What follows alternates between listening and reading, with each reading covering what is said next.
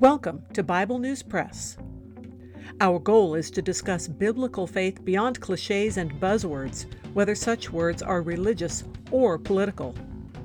Sometimes we sit around the table and fellowship. Sometimes we do a little time travel. It is all part of our journey with our Abba Father, who has given us the key to life. We do it with Jesus, and we do it together. Welcome. Hello, I'm Laura. I will be reading Psalm 78 from the World English Bible. A contemplation by Asaph. Hear my teaching, my people. Turn your ears to the words of my mouth. I will open my mouth in a parable. I will utter dark sayings of old, which we have heard and known, and our fathers have told us. We will not hide them from their children, telling to the generation to come the praises of Yahweh, his strength, and his wondrous deeds that he has done.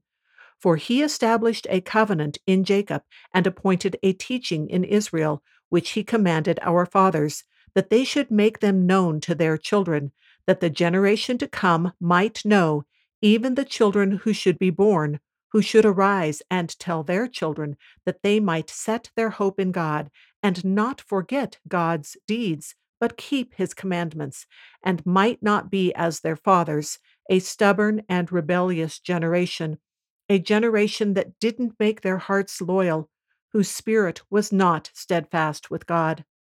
The children of Ephraim, being armed and carrying bows, turned back in the day of battle. They didn't keep God's covenant and refused to walk in his law.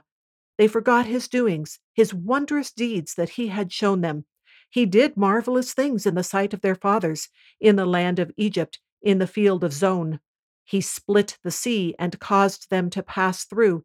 He made the waters stand as a heap. In the daytime he also led them with a cloud, and all night with a light of fire. He split rocks in the wilderness and gave them drink abundantly as out of the depths. He brought streams also out of the rock and caused waters to run down like rivers. Yet they still went on to sin against him, to rebel against the Most High in the desert. They tempted God in their heart by asking food according to their desire. Yes, they spoke against God. They said, Can God prepare a table in the wilderness? Behold, he struck the rock so that waters gushed out and streams overflowed. Can he give bread also? Will he provide meat for his people? Therefore Yahweh heard and was angry. A fire was kindled against Jacob. Anger also went up against Israel because they didn't believe in God and didn't trust in his salvation. Yet he commanded the skies above and opened the doors of heaven. He rained down manna on them to eat and gave them food from the sky. Man ate the bread of angels. He sent them food to the full. He caused the east wind to blow in the sky. By his power he guided the south wind. He also rained meat on them as the dust, winged birds as the sand of the seas. He let them fall in the middle of their camp, around their habitations. So they ate and were well filled. He gave them their own desire. They didn't turn from their cravings. Their food was yet in their mouths when the anger of God went up against them killed some of their fattest, and struck down the young men of Israel. For all this, they still sinned and didn't believe in his wondrous works. Therefore, he consumed their days in vanity and their years in terror. When he killed them, then they inquired after him. They returned and sought God earnestly. They remembered that God was their rock, the Most High God, their Redeemer. But they flattered him with their mouth and lied to him with their tongue, for their heart was not right with him, neither were they faithful in his covenant. But he, being merciful, forgave iniquity and didn't destroy them. Yes, many times he turned his anger away and didn't stir up all his wrath. He remembered that they were but flesh, a wind that passes away and doesn't come again how often they rebelled against him in the wilderness and grieved him in the desert. They turned again and tempted God and provoked the Holy One of Israel. They didn't remember his hand, nor the day when he redeemed them from the adversary. How he set his signs in Egypt, his wonders in the field of Zoan. He turned their rivers into blood and their streams so that they could not drink. He sent among them swarms of flies, which devoured them, and frogs, which destroyed them.